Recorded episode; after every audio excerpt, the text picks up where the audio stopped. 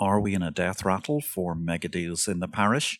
Hong Kong Exchange delivers impressive results for Charles Li's quarterly swan song, and ICE Futures Abu Dhabi are a go on March 29th, 2021. My name is Patrick L. Young. Welcome to the Bourse Business Weekly Digest. It's the Exchange Invest Weekly Podcast.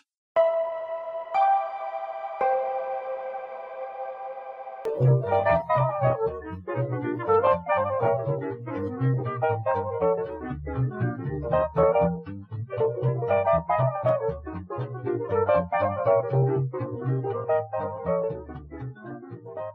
Good day, ladies and gentlemen. This is a very brief reduction of highlights amongst the key headlines from the week in market structure. All the analysis of the week's many events and happenings can be found in Exchange Invest's daily subscriber newsletter, the unique guide to the bourse business sent daily to your inbox. More details at exchangeinvest.com.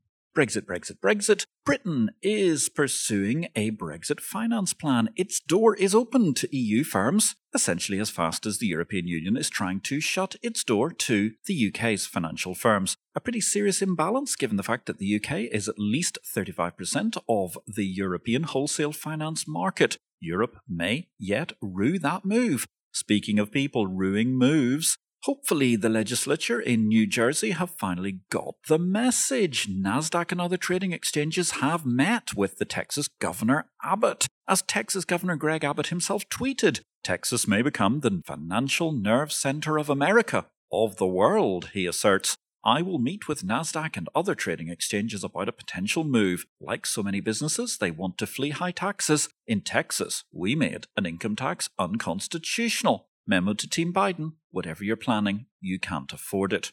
The coalition to prevent the taxation of retirement savings includes NASDAQ, the ICE, CBOE, Citadel Securities, Equinix, IEX, TD Ameritrade, Virtu Financial, and UBS. Hmm. Could the last person in New York City please switch off the lights? Is the plausible order of the day after another gruesome tri state taxation miscalculation. In results this week, Hong Kong Stock Exchange spectacular results for what will probably be the final time they're presented by the outgoing CEO Charles Li. Q3 profit jumped 52% on increased trading revenue, increased trading listings, uh, in fact, pretty much increased everything, despite the lack of an ant IPO. Charles Li was hugely upbeat and delivered some very sanguine and sensible remarks about the future of the exchange, which is in excellently rude health and bears huge testament to his very successful period as chief executive. Elsewhere, good numbers came in from Euronext, amongst others, while the Warsaw Stock Exchange wasn't looking too bad either. But the National Stock Exchange of India beat both. Their revenues were up 40% in the first half of the year. The sad news in the parish was that TP ICAP are flatlining. Terrible results altogether. They're now eyeing up cost savings but then again, never executing remains the stuck record of the analog TP ICAP, which is now becalmed through its own management incapacity to grasp the future. A paucity of execution has prevailed ever since TP and ICAP first swiped right to create what amounts to a merger, seemingly as well integrated towards a long term stable relationship as an impulsive late night one fingered shuffle on Tinder after some drinking and dialing. Making savings immediately is not harm. Boot the C suite now. Remove the strategy department, itself surely an oxymoron for an unreformed interdealer broker. After that, a board clear out can start working the company back to basics and a big shrink. The big shrink, which we've been promised through two generations of management with zero execution.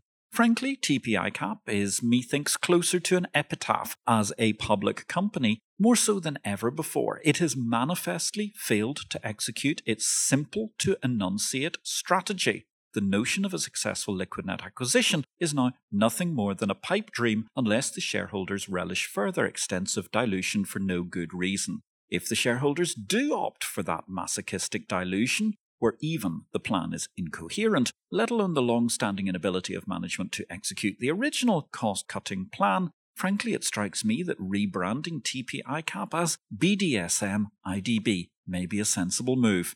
Looking at it either way, it is incredibly difficult to see how, in any reasonable shape, the TP ICAP stock, which is currently at £2, can be suitably diluted to meet the overall ambitions of the stockholders for capital appreciation, given the fact that right now, even at a 20% discount to the current stock price, which would amount to £1.60, that's going to be a swinging dilution of existing stockholders in order to manage to afford the $425 million which is required to make the lunatic fringe acquisition of Liquidnet. Meanwhile, over at the London Stock Exchange Group, as I described it this week in Exchange Invest, it was like a story from outside Montevideo in 1939. It's the life and times of another ill conceived LSE deal. Since the last podcast, no sooner did London Stock Exchange Group offer all manner of olive branches, some rather substantive pieces of timber no less, in addition to the sale of Borsa Italiana, the competitors have gathered together and, in a rather unified voice, all said, No.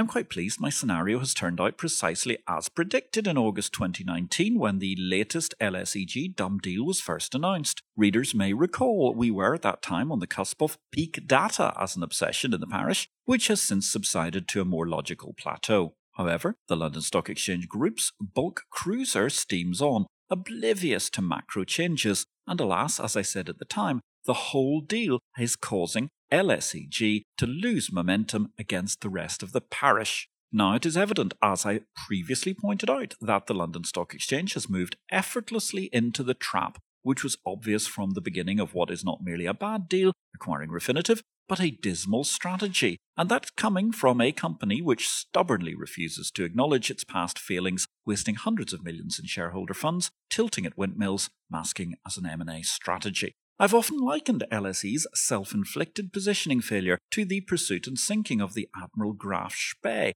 a veritable jewel of the Third Reich's navy early after the start of the Second World War in September 1939. The denouement of the Battle of the River Plate involved the now stricken heavy cruiser Graf having been surrounded by more nimble but less weighty British ships, who eventually crippled her fuel system in a fascinating battle upon the high seas. Damaged and forced to seek refuge, the German cruiser entered the neutral port of Montevideo to effect emergency repairs, or, to use the current metaphor, sell Borsa Italiana. However, with Uruguay neutral, after only 72 hours, the Graf Spee was forced to leave port, i.e., cue remedy responses from competitors after the Borsa Italiana and other remedies are proposed. The Graf Spee was ultimately scuttled, as it was readily apparent the Royal Navy had regrouped in international waters, ready to let loose with a vast array of ordnance. The LSEG's management, evidently bereft of strategy or coherent thinking at any stage of this process, have allowed themselves to sail straight into a barrage of flack from every exchange within the European Union.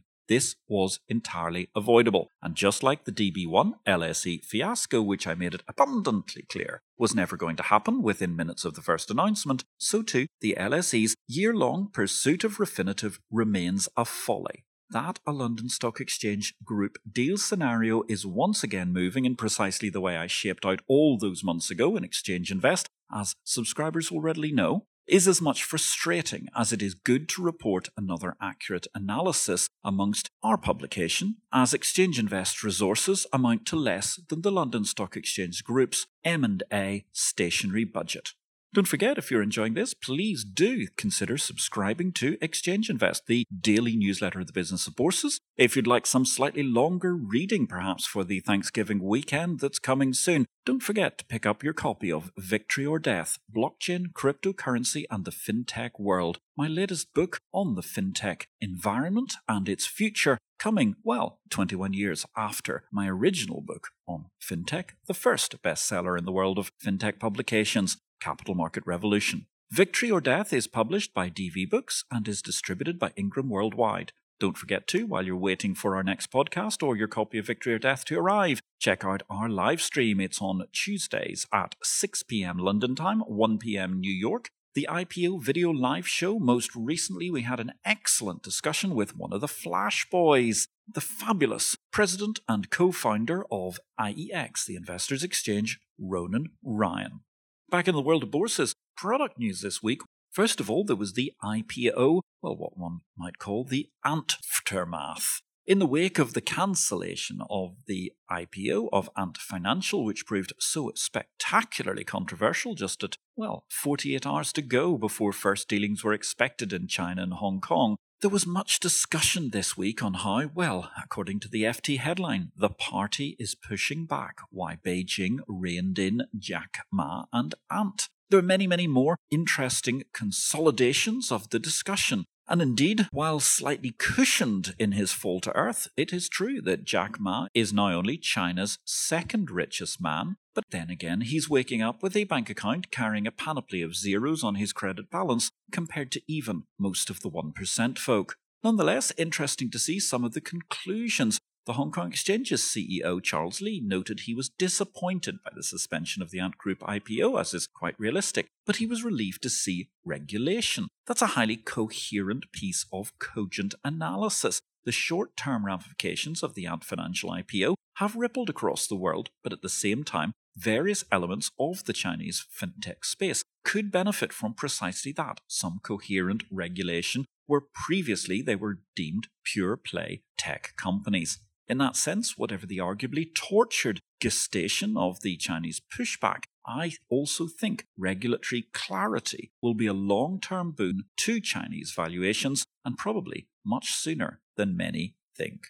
Elsewhere in news this week, of course, that fabulous announcement. It is coming live in Q1 2021. Actually, just after the Dubai World Cup horse races next year, that'll be Monday, the 29th of March. We're going to see ICE Futures Abu Dhabi launching. Moreover, not only is the launch looking good for Q1 of next year, but indeed we have a series of very exciting new entrants to that market, all of whom have signed memoranda of understanding with ADNOC, the Abu Dhabi National Oil Corporation, and of course the IFAD exchange itself. A great deal of their oil that is headed into Asia will be using the Murban futures leg, it seems. Those three parties that have already signed up are none other than household oil names Chevron, Trafigura, and Occidental.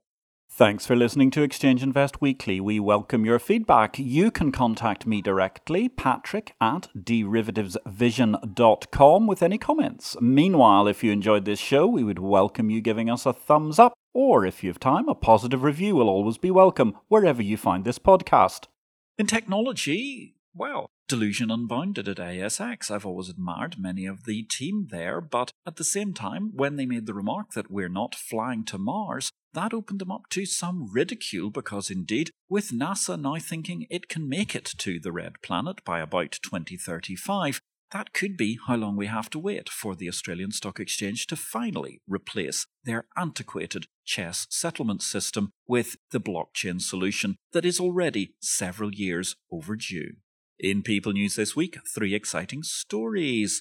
Mrugank Paranjape, who was the former CEO of MCX, the multi commodity exchange, he's moving over to the National Commodity Derivatives Exchange and he's going to become the head of NEML, which is their new NCDEX e-markets subsidiary. Hearty congratulations to him and hearty congratulations too to the highly capable Hope Jarkowski, who has been named as NYSE's new head of equities. Currently the co-head of ICE's Government Affairs Division, Hope will be assuming P&L responsibility for ICE's five equity exchanges amongst other assets including TRF, Global OTC and NICE bonds. Good luck to her and good luck too to the head of the Korean Exchange. Their chairman, Jung Ji Won, is set to take the helm at the General Insurance Association of Korea next month.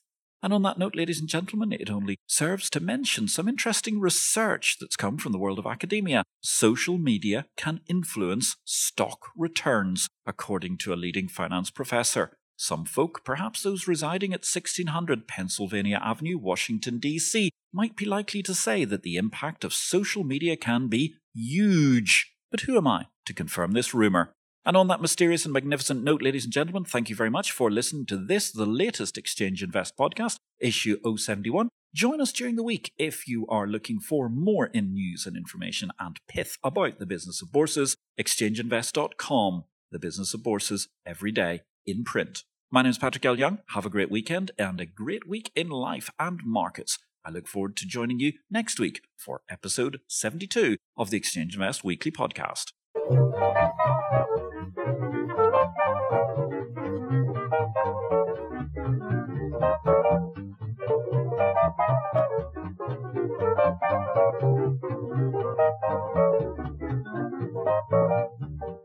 This show relates to the business of bourses. It is not to be construed as investment advice, nor are we making any investment recommendations. Please consult an investment advisor before you make any investments, and for goodness sake, do your due diligence and do not make investments without complying with the regulations in your home state. Exchange Invest cannot be held responsible for any investment decisions made as a result of our program, which is for entertainment purposes only. The material herein is copyright Patrick L. Young at the date of publication, while our music and sound effects are sourced from copyright free sources. Thanks for listening to Exchange Invest Weekly, the exchange of information.